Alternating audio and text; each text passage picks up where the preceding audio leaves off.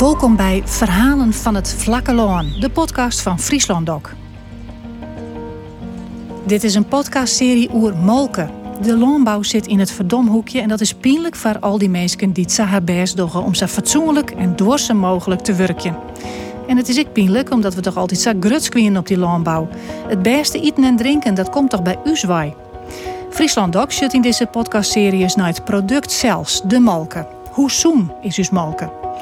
Bart Kingma had interviews maken met verschillende zaakkundigen. Dit is aflevering 2, Bart. Maar waar hij praat? Professor Dr. Ton Baars. Ton Baars is uh, verbonden aan de Universiteit van Utrecht en van Kassel in Duitsland. Had eigenlijk zijn hele leven uh, in de malken werken als wetenschapper, als onderzoeker. Dus die man die weet echt alles van Malken. Um, en we hadden bij Malken vaak over eiwitten, um, maar we hebben het ook vaak over, uh, en daar wil hij het vooral graag over, over vetzoeren. Vetzoeren die zitten in het vet. Um, en daar, luidt eigenlijk een beetje een probleem. Wij zijn uh, in de westerse wereld, uh, de al 50 jaar is maar grutbracht met het idee van vet is fout. Dus daarom moeten we ik meer melk of heel veel melken en, en alle andere producten maar zo weinig mogelijk vet in. Maar in vet zit ik hele zoene vetzoeren. En uh, uh, professor Dr. Baas die zei van, daar moeten we volle beter naar Sjen, want de, de echte zoenenskenmerken van molken die zitten juist in het vet. Daar zitten goede vetzoeren in, dat zijn benamelijk CLA's en omega-3'ers. Omega-3'en kennen we ook, uh, daar wordt wel op wies, nou die zit in vis, dat, dat is goed voor u. En dat krijgen we eigenlijk te min. Als echt zoene molken produceren, dan zit er een heeg omega-3 gehalte in. En dan is het goed voor u. Dat is de stelling van Tom Baars. Dat kun je heel goed uitlezen. Um, en daarvoor hebben wij hem opzocht om, om dat vetverhaal van hem eens goed te begrijpen. Want dat is een vrij ingewikkeld verhaal. Maar um, uh, wij bij mij een stal in West, Maikai, uh, die, die zoene molken jouwen, nevens hem. En die vraag stelt van hoe zit dat nou eigenlijk met dat vet? Ik denk dat we... Uh een, een, een misvatting hebben over de consumptie van uh, dierlijke vetten. Hè, wat je er ook ethisch van mag denken. Maar het is niet zo dat die mensen totaal verkeerd gegeten hebben. Dat is gewoon niet zo. Sterker nog, de problemen zijn eigenlijk alleen maar toegenomen toen we dat zijn gaan aanpakken. Dus je ziet uh, dat er op een goed moment uh, het dierlijk vet in, in, in, in de vorm werd in, Amerikaanse literatuur als lard. Hè, dus dat is uh, buikvet van varkens, van koeien, hè, dat soort dingen. Melkvet, boter, dat waren eigenlijk de, de vetbronnen. En dat, uh, dat moest terug volgens de voedingsnormen uit de jaren 50, 60. Waarom? Ja, waarom? Uh, een van de problemen was uh, een sterk stijgende hart- en vaatziektes onder de blanke Amerikaanse mannen. Die dus de, het land maakten. En dat was heel belangrijk dat dat aangepakt werd. Men zag van die vetachtige afzettingen in die slagaders. En men koppelde dat op de verkeerde manier aan elkaar. Uh, er zijn vrij grote onderzoeken gedaan. Ainsel Keys is een belangrijke man daarin geweest. Uh, het was een discussie, zijn het de suikers of zijn het de vetten? En uiteindelijk dacht men het zijn de vetten. Dus toen zijn we eigenlijk van die, toen moesten we van het dierlijk vet af. We moesten meer plantaardig vet gaan eten. Uh, het dierlijk vet moest terug. Dat zie je ook in de statistieken. Er is een enorme teruggang van, van dierlijke vetconsumptie. Uh, het verschuift naar de plantaardige vetten, hè, de palmolies en andere sojaolies en dat soort dingen. Uh, en helaas zijn daar heel veel uh, suikers bij gekomen. Hè? Dus om smaak aan producten te geven, uh, moet je een product gewoon vet meegeven. Dat geeft heel veel, veel smaak aan een product. Of je moet er gewoon veel suikers bij doen. Hè? Dus suikerzout is eigenlijk de vervanging geworden van het vet, om het maar even wat simpel te zeggen. En daar zijn we niet beter van geworden. Daarmee zijn we nog verder van huis geraakt. Eigenlijk zijn we verder van huis geraakt. Dus de crisis waar we nu in zitten, heeft voor een deel met die verschuiving in ons voedingspatroon te maken. We zijn meer naar be- en verwerkte producten gegaan. We zijn meer naar de suikers toe gegaan, de verborgen suikers. En uh, je ziet eigenlijk in de laatste vijf à tien jaar of tien, twintig jaar toch ook een soort. Uh, ja, herstel. Men heeft eigenlijk gewoon in onderzoek vastgesteld van er is eigenlijk helemaal geen slechte relatie met melkvetconsumptie. Er is helemaal geen slechte relatie met kaasconsumptie. Een hele leuke uitspraak is de zeg maar de French, de French paradox. Hè? Dus uh, Fransen die eten zich helemaal uh, rond aan, aan, aan, aan uh, Franse kaas. Hè? Dus kaas is heel erg belangrijk. Het zijn enorme kaasconsumenten. En die zijn heel vet. En die zijn, naar verhouding zijn die, de kazen heel vet, maar de Fransen zijn heel mager. Hè? En op het moment dat ze het nu aan het loslaten zijn, zien, zien ze ook in Frankrijk dat het hele obesitas gewoon probleem gewoon aan het toenemen is. Dus ja, het is maar de vraag wat nou de, de, de de, de daadwerkelijke oorzaak is. Maar de simpele gedachte dat je van vet dik wordt, van vet vet wordt, dat, is gewoon, dat moet je gewoon loslaten. Je wordt niet van vet dik. Je kan veel sneller dik nog worden, overigens, van, van, van die suikerconsumptie en van nou ja, andere dingen die bewerkte producten, lijkt mij. Want ik hoor volgens mij twee dingen. Uh, door het uh, vervangen van vet door suiker en, en bewerkingen zijn we verder van huis geraakt. Dus dat is een negatieve bijwerking van het afschaffen van vet. Maar zitten er in het vet zelf dan ook belangrijke voedingsstoffen of vitaminen of andere zaken die we nodig hebben die we nu niet krijgen? Ja, nou ja, dat is natuurlijk een van de dingen. Uh, wat erg onderschat wordt, denk ik, is eh, de rol van de, van de vetoplosbare vitamine. Dus op het moment dat jij besluit van ik wil geen volle melk meer hebben, ik neem alleen nog maar de magere melk en ik wil geen kaas meer eten. Ik neem alleen maar nog 20 plus kaas. Nou, dan schaf je eigenlijk ook uh, de dingen die aan dat melkvet hangen, die schaf je daarmee ook af. En dat, dat zijn met name bijvoorbeeld de uh, vitamine A, D en K, hè, K2 met name. En daar wordt ook steeds meer duidelijk hoe die ook een interactie hebben met problemen als hart- en vaatziektes. Hè. Dus er zitten ja, daarmee ook een, een, positieve interactie. Dus als je die neemt, ja, uh, ja, verklein je juist het risico. Ja, K2 is, uh, wordt erg veel onderzocht door de Universiteit in Maastricht. En een, uh, ik vind een mooie uitspraak. K2 geeft harde botten en zachte vaten. Hè? Dus dat is eigenlijk een, een vitamine wat volgens mij met andere vitamines samen zorgt dat die calciumstofwisseling uh, op de juiste manier verloopt. En dan zie je dus eigenlijk, dat hebben zij in proeven aan kunnen tonen, dat, die, uh, dat ze minder last hebben van uh, de, de, afzettingen in de slagaders. Maar je krijgt zeg maar ook naar de osteoporose kant krijg je ook een positieve wending, namelijk dat je minder osteoporose krijgt. En dat zit juist in het vet. En dat zit in het, aan het vet gebonden vitamines. Ja. Maar als ik op voedingswijzer kijk en, en, bij de Gezondheidsraad kijk en op de schijver 5 kijk, dan zie ik altijd: je mag zuivel nemen, maar doe alsjeblieft dan wel de magere of de halfvolle variant. Ja, ik weet het. Ja, dat heeft nog steeds ermee te maken dat men wil dat je graag de calorieinname uh, beperkt. En vet is natuurlijk wel een, een, een, een dicht voedingsmiddel, om het maar zo te zeggen. Maar het blijkt ook gewoon dat mensen die gewoon vrij veel volvette producten eten, die zijn in de, door de bank genomen zijn die dunner als de mensen die de magere producten nemen. Omdat het vet geeft gewoon een verzadiging in je lijf. Ik bedoel, je, je, je neemt daardoor ook minder voeding op. Er zijn verschillende onderzoeken die dat laten zien. In Indië, maar ook gewoon in, in andere studies zie je dat dat gewoon uh, niet een een één op één relatie is. Het is veel te, veel te kort de bocht gedacht elke keer. Dus ergens halverwege de vorige eeuw hebben we zeg maar, in ons onderzoek een verkeerde afslag genomen. En dat is zo'n sterk dogma geworden dat ik het nota bene nog steeds lastig vind om, ja, om te begrijpen of om aan te nemen wat u zegt. Ja, Misschien. Ik bedoel, ik ben ook eh, ik ben in 1956 geboren. Ik ben ook met de, de, de eerste margarines uh, op brood ben ik opgegroeid. Hè? Dus uh, hoe heet dat? Rama en dat soort dingen. Allemaal plantaardige dingen. Dat is een uiting van, van de, de, de gedachten die men toen had. een van de bezwaren die men in het begin had, is dat al die plantaardige oliën die waren uh, vrij sterk vloeibaar bij kamertemperatuur. Dus men moest die olie moest men ook hard maken. Nou, dat, dat hard maken van het vet, dat leverde de eerste problemen op. Hè. Dus dan praten we over de transvetten, de industriële transvetten. Uh, dat heeft in het begin echt een probleem gegeven aan die margarine-industrie. Omdat je, omdat je daar met, met vetzuren, dus binnen het vet heb je vetzuren. Voedingsvet bestaat uit vetzuren.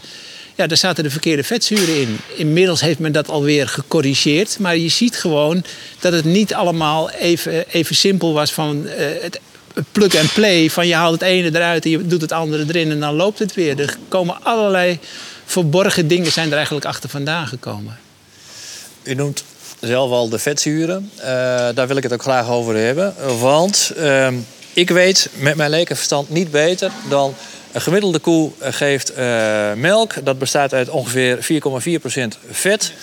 En een boer wordt ook uitbetaald op, op het vetgehalte wat in zijn melk zit.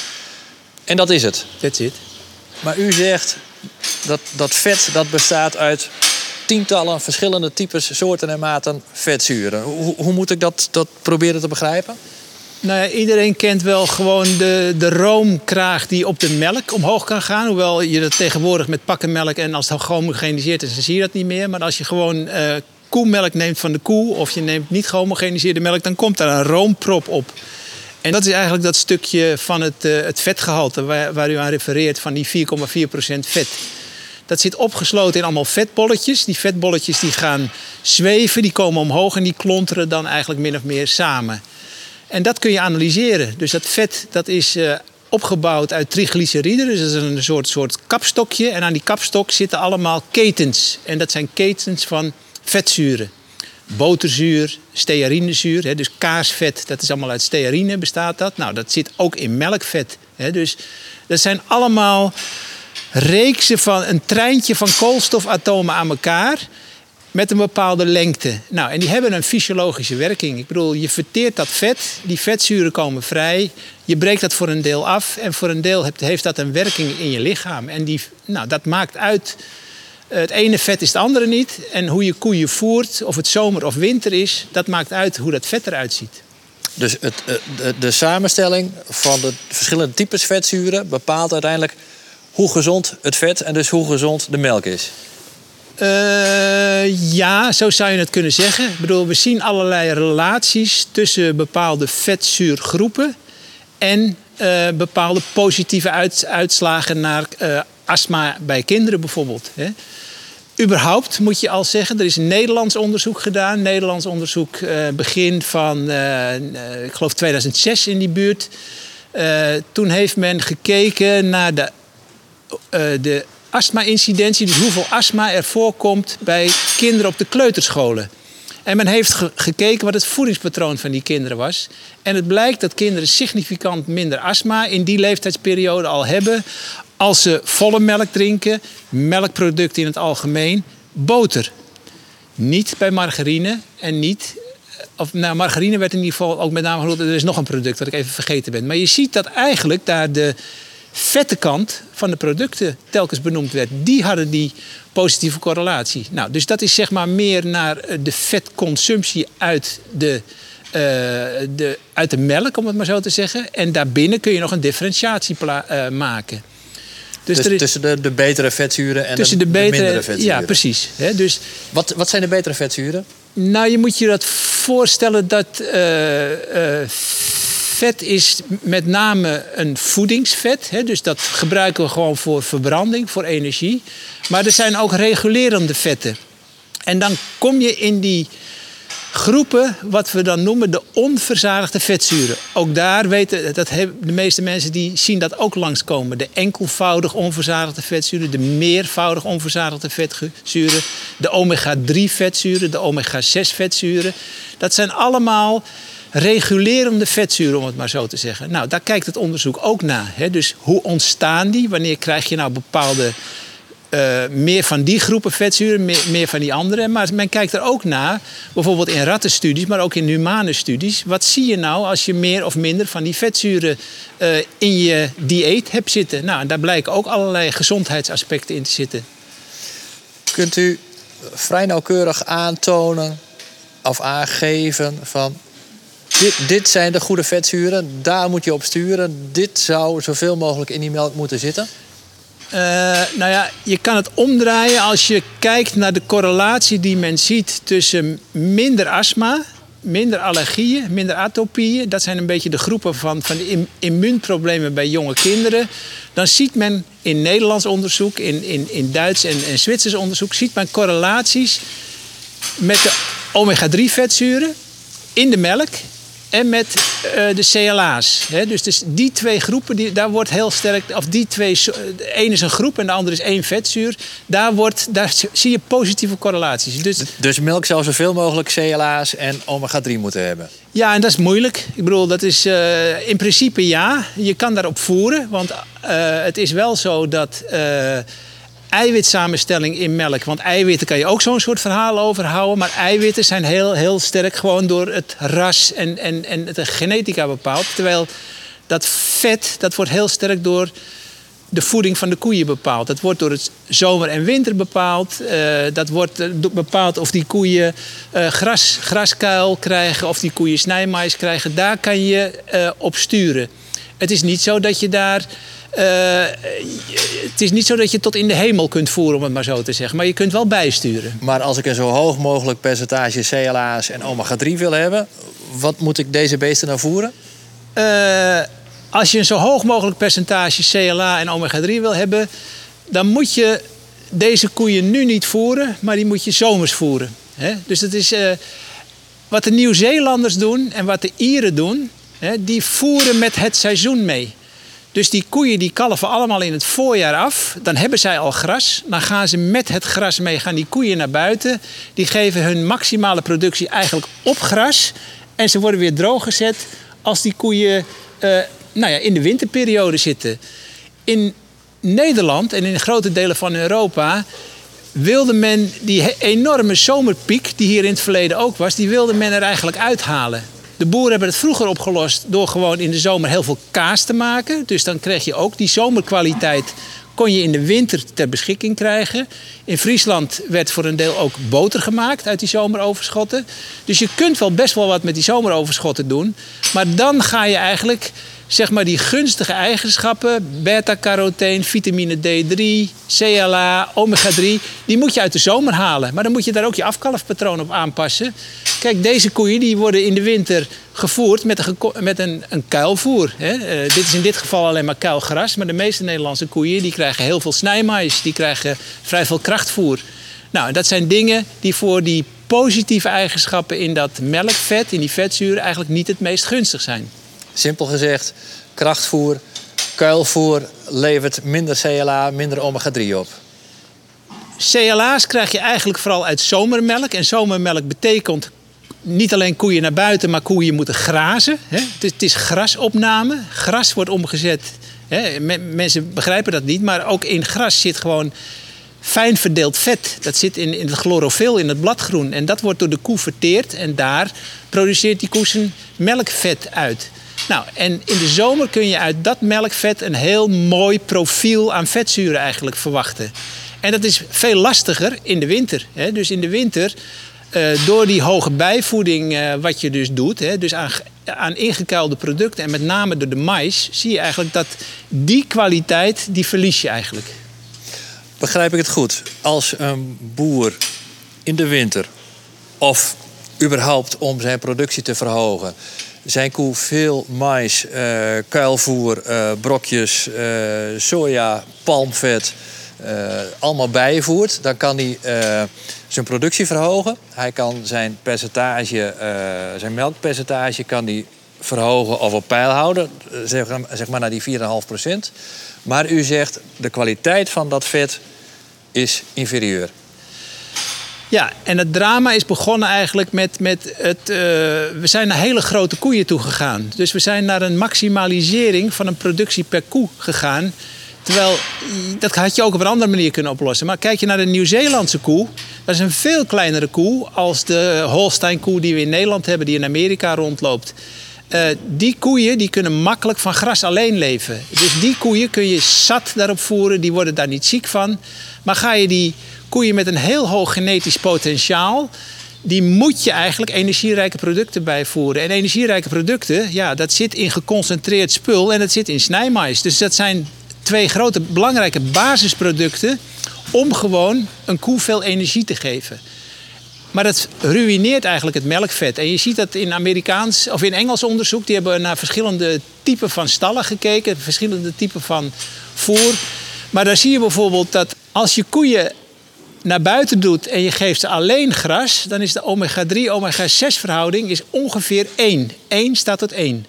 Ga je in die Amerikaanse feedlots, waar die koeien soja, mais en dat soort producten krijgen, dan zitten ze op een verhouding van 8 staat tot 1. Dus acht keer zoveel omega-6. Eigenlijk acht keer te veel uh, omega-6 vetzuren. Je zegt ook bewust te veel, want dat is gewoon niet goed voor ons? Nee, oh, we, we, hebben eigenlijk een... een, een, een uh, we zijn ons westerse dieet is eigenlijk een beetje overladen met uh, omega-6 vetzuren. En dat moet, we, dat moet weer terug, dat moet weer, dat moet weer meer in balans. Die verhouding zou eigenlijk weer één het, is, het, gaat altijd om, het gaat altijd om verhoudingen, ja. Dus we hebben te veel van die omega-6 vetzuren die eigenlijk fysiologisch meer leiden tot ontsteking van cellen. En omega-3 vetzuren, maar ook de CLA's, de goede CLA's, die doen dat niet. Die remmen dat soort ontstekingsprocessen. Dus daar moet je in balanceren. Maar we zijn zeg maar door die hoge producties, door het, uh, door het bijvoeden van soja-olieachtige producten, want daar zitten ook eigenlijk omega-6 vetzuren in. Uh, maar ook gewoon in onze voeding het varkens- en kippenvlees, wat ook drijft eigenlijk op soja. Ja, daar, daar heb je gewoon uh, last van die overmaat aan omega-6 vetzuren. En je kunt gewoon met, met melkvet, als je dat maar uit, uit, uit gras haalt, kun je dat weer een beetje in balans gaan brengen. Ja. Dus wil melk voor mij gezond zijn, dan heb ik baat bij uh, een, een, een goede verhouding omega-6, omega-3. En het liefst één op één. Ja, en, en uh, het zou ook heel mooi zijn als die boeren gewoon een piek in de melkproductie in de zomer krijgen. Want dan kunnen ze veel van dat soort vetzuren oogsten. Laat die melkfabrieken dat dan maar conserveren in kaas en in boter. En dat kunnen we weer in onze winter meenemen. Nou, dan hebben we zeg maar een natuurlijke bron van vitamine D. We hebben daar die CLA's, we hebben daar die omega-3 vetzuren. Maar die moeten uit de zomer komen. En dat zou wel betekenen dat die productie misschien per koe van 10.000 of 12.000 liter teruggaat naar 5.000 of 6.000 liter. Kan. Ja, dat gaat een end naar beneden in elk geval. Je kunt... Uh, maar je moet je ook voorstellen, je kunt, het gaat niet zozeer om de productie per koe. Je kunt ook kijken naar de productie per hectare. Dus het kan gewoon zijn dat je dan wat meer koeien moet melken om toch dat kwotum vol te krijgen als je het zo ziet. Kijk, dat willen die boeren niet, want ja, die, je zit met stalplaatsen, je zit met, met uh, uh, waar zit je nog meer mee? Met stalplaatsen, je zit met, met, met arbeid. Hè? Dus uh, het maakt natuurlijk uit of dat je 100 koeien moet melken of dat je elke dag 130 moet melken, bij wijze van spreken. Maar goed, in Nieuw-Zeeland doen ze niks anders. Ik bedoel, daar uh, heb je enorme kuddes en dan ben je gewoon een tijdje aan het melken. Maar als ik een zuivelonderneming was, dan zou ik er baat bij hebben om mensen echt een gezond product te kunnen bieden. En ook dat verhaal erbij te kunnen vertellen, zodat ze daar ook voor willen betalen. Uh, dan zou ik dus een hele andere route kunnen kiezen dan wat op dit moment in die zuivelindustrie gebeurt. Uh, ja, dat kan. Ik bedoel, dat is een keus. Maar dan moet je er natuurlijk ook wel. Uh, je moet er ook wel wat analyses op loslaten. Hè? Het, is, het is best lastig om zeg maar even zo. Uh, over de duim te, te, zeggen van nou, dit is altijd goed en dit is altijd slecht. Kijk, we weten een aantal dingen weten we wel. Maar het gaat natuurlijk net om dat grijze middengebied. Kijk, als je die koeien altijd maar gewoon buiten op gras zet en 100% gras voert. En je voert ze in de winter overigens, zoals hier, uh, 100% kuilgras. Dan heb je eigenlijk een hele mooie omega-6, omega-3 verhouding. Dus dat weten we wel. Maar het gaat nou net om dat tussenbereik en waar je ergens een, een, een grens wilt trekken en wat je nou goed en slecht vindt. Die verhouding 1 op 1 of 8 op 1, daar zit nogal wat, wat rek zit daarin. Maar vindt u dat de zuivelindustrie in Nederland daar goed op, op, op stuurt? Dat die op de goede weg is om ons de beste nee, melk te bieden? Daar wordt niet op gestuurd. Ik bedoel, ik zie nergens dat, uh, dat er pogingen worden gedaan om, zeg, om iets van, van, van uh, positieve vetkwaliteit te belonen. En je, je moet er gewoon een, een bonus-malus systeem op zetten, een beloningssysteem op zetten.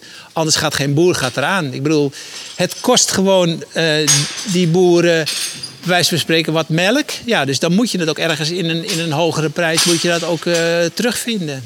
Ik heb u voor dit gesprek een, een tabel gestuurd, uh, een foto van een tabel... waaruit uh, kan blijken hoe Friesland Campina de, de, melk beoordeelt die hij aangeleverd krijgt.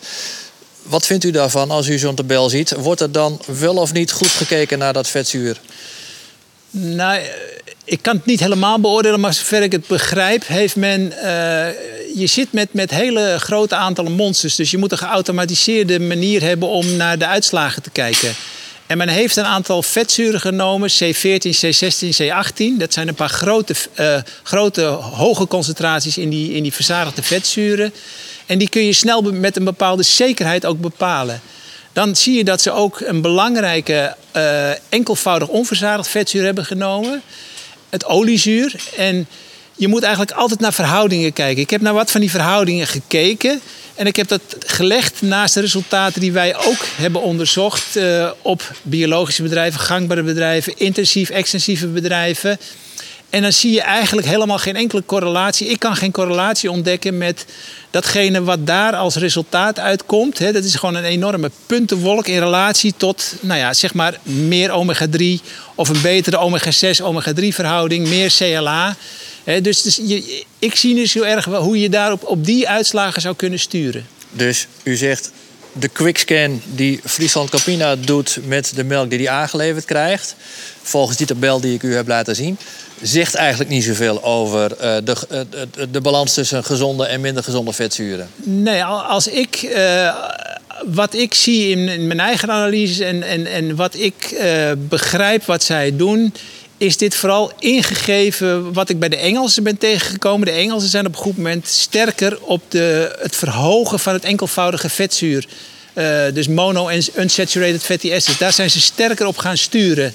En ik heb het gevoel dat ze dat aan het doen zijn. Maar ik zou persoonlijk zelf veel liever direct sturen op vetzuren waarvan we gewoon weten dat die nu al een correlatie hebben met bepaalde nou ja, uh, gezondheid en ziektekenmerken. En dat zijn andere vetzuren. Hè. Dan kom je op dat wijde CLA, er zitten een aantal voorlopers in. Maar dat gaat meteen ten koste van de productie. Ja, dat is ook zo. Maar ja, dat is met heel veel dingen zo natuurlijk. Ik bedoel. Uh, ja, misschien moeten we dat, dat, begrip ook maar eens een keer laten vallen. Maar we zijn natuurlijk wel een keertje toe aan wat, wat je zou kunnen noemen inclusief melk. Hè? Dus we moeten eigenlijk een melk hebben waarin iets tot uitdrukking komt dat, je, dat de weidevogels het daar goed hebben, dat die boer ervan kan leven, dat die koe gezond blijft, dat het zonder antibiotica is en dat het ook nog een mooi vetzuurpatroon oplevert. Nou, het is een en, en, en, en. Hè. Daar moet je volgens mij naar kijken. En uh, dat zou mijn pleidooi zijn als je nou naar, dit, naar zo'n soort verhaal zou kijken. Je moet die boeren wel uitbetalen op, op iets. En, en uh, nou ja, zolang dat niet gebeurt en zolang dat allemaal blijft kabbelen... ja, dan, dan kunnen die boeren geen kant op. Als ik, laatste vraag en ik trek even de conclusie, maar ik ben benieuwd naar uw reactie erop. Als ik het hele verhaal wat ik de afgelopen dagen heb gehoord probeer allemaal aan elkaar te knopen, dan denk ik, we produceren in Nederland te veel melk voor onszelf. Dus we hebben overproductie. Zonder meer. Uh, om dat kwijt te, te kunnen, uh, proberen we het te exporteren. Onder andere naar werelddelen die lactose intolerant zijn. Onder andere met convenience producten, met gesuikerde melk. Dus dat heeft alles behalve met gezondheid te maken. We zouden dan toch veel beter die productie kunnen inkrimpen en uh, naar, naar die kwaliteitsverhoging gaan, naar die gezondheids- naar die echte gezondheidsaspecten kijken. Ja, is een keus. Maar... maar daar worden we toch allemaal dan gelukkiger van? Ja, maar er zal wel een macro-economisch verhaal zijn uh, wat erachter steekt. En, en een, een industrie die, die daar uh, belangen bij heeft. Maar er zijn natuurlijk wel degelijk andere keuzes te maken. Hè? Dus als je het meer als een keuze ziet, zou ik ook veel meer uh, de voorkeur geven dat er uh, van die regionale voedingsinitiatieven ontstaan. Ik zou veel meer de voorkeur eraan geven dat koeien werkelijk in de wei lopen en niet op hun max hoeven te produceren. Laat die consumenten daar maar voor betalen. Weet je, dat is helemaal niks mis mee. Wat, wat heeft uh, Hippocrates gezegd? Let food be thy medicine, be thy medicine and medicine be thy food. Hè? Dus uh, het, het, het, verschil wat we nu maken tussen een, een, een, arts en een boer. Nou, laat, laat die boer gewoon maar je arts weer worden. Hè? Laat, laat hetgene wat hij als voeding produceert, laat het maar inlopen in, in jouw, jouw, jouw gezondheidspatroon. En dat je, dat je, nou dat zeg ik een beetje raar. Dus wat die, wat, die boer, wat die boer eigenlijk aan gezonde producten zou kunnen leveren, zou gewoon ook uh, ten bate zijn van die consument. Hè? Dat, dat gaat hand in hand. En ten bate van natuur en milieu. En natuur en milieu, daarom dat begrip inclusief melk. Hè? Dus zorg dat je gewoon met als, als, als maatschappij benoemt wat je eigenlijk als waardes hebt. En probeer daar een economisch systeem rondom te zetten. Nou, dan kom je inderdaad uh, voor de toekomst uit op weidegang. Ik denk antibioticavrije melk. Uh, ik denk dat het hele rauwe melkverhaal daar een, een, rol in gaat spelen. Die rauw gefermenteerde producten. Dat zijn allemaal dingen die gaan meewerken aan het opbouwen van gezondheid. Dus dat is eigenlijk waar we naar op zoek moeten voor de toekomst. Dus als je nou naar, naar, een, naar een soort ideaal toekomst kijkt, nou, laat dat maar gewoon weer regionaal ontstaan in veel kleinere eenheden. Dat die boeren daar veel sneller die melk gewoon kunnen laten verwerken tot een hoogwaardig product. Communiceer dat goed naar je consumenten. Laat die daar ook gewoon voor betalen. Want ze hoeven gewoon veel minder geld uiteindelijk naar de gezondheidszorg uh, te brengen.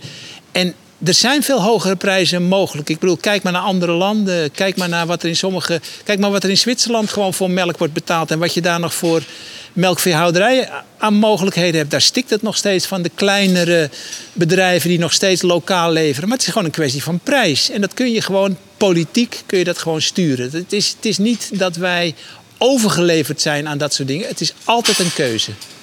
Want dat was mijn laatste vraag, die nu nog komt. Uh, als we dit vehikel met deze visie de weg op proberen te, te, krijgen, wie zetten we dan achter het stuur? Is dat de boer? Is dat de zuivelindustrie? Is dat de consument? Of is dat de politiek? Nou, mijn, mijn ervaring is. Nee, laat ik het anders zeggen. Ik weet niet hoe je dat gewoon moet doen, maar er is zo'n soort uh, wet dat je een bepaalde hoeveelheid mensen nodig hebt die, die de pioniers zijn, zodat er mensen kunnen aanhaken. Nou, zijn we al bij die 5%, zijn we al bij die 20%? Mijn politiek is in, mijn, in, in een groot deel van mijn leven geweest dat ik gewoon met die pioniers die het anders wilden, die ben ik gaan ondersteunen. Met onderzoek, met informatie. En in de hoop dat dat gewoon gaat groeien. En soms gaat dat snel en soms gaat het niet snel. Maar we hebben gewoon allerlei dingen al voorbij zien komen. Beter welzijn voor die koeien, kalveren bij de koe. Er zijn mensen, er zijn wel boeren die gewoon uh, heel veel aandacht besteden aan weidevogels. Dus die kleine groep die bestaat al? Die kleine groep bestaat. Maar nu? Consumenten erbij. Zorgen dat het product herkenbaar is communiceren over de positieve kanten van dit soort producten. Zowel naar natuur toe, maar ook gewoon eh, naar het welzijn van dieren toe. Naar wat het voor die boer betekent. Want het is, het is voor een boer ook niet leuk dat hij, naar mijn gevoel, elke dag 350 eh, tot misschien wel 500 koeien moet melken. Waarom is dat leuk? Als, het, als, je, als je het gewoon 50 jaar geleden gewoon met 30 koeien afkomt. Wat, wat, ik begrijp het niet. Weet je? Er zijn best wel andere mogelijkheden. Maar aan alles hangt een prijs. En dat moet je met elkaar in de maatschappij, moet je dat voortdurend proberen. Ja, op een hoger plan te brengen. En, en die groep moet groeien, het bewustzijn moet groeien. En dan gaat het, hoop ik, een keertje kantelen. We gaan het zien. Dank u wel. En Sassoe Molke neffen stombaars een stuk zoener werken. En hij neemt de kwad ik even het belang van rauwe molken. Te kwad, want baas is ik een sterk pleitbezwarger van rauwe molken. Rauwe molken zullen nog volle zoener wezen voor u, is zien uitzoeking. En daarom in de volgende aflevering van deze podcast nog eens Tom Baas, een indrukwekkend verhaal over het belang van rauwe molken. Deze podcast is makkelijk terug Bart Kingma en Karen Bies. De muziek weer van Niklas Paasburg. Reacties op de verhalen binnen welkom op het e-mailadres frieslanddoc.omroepfriesland.nl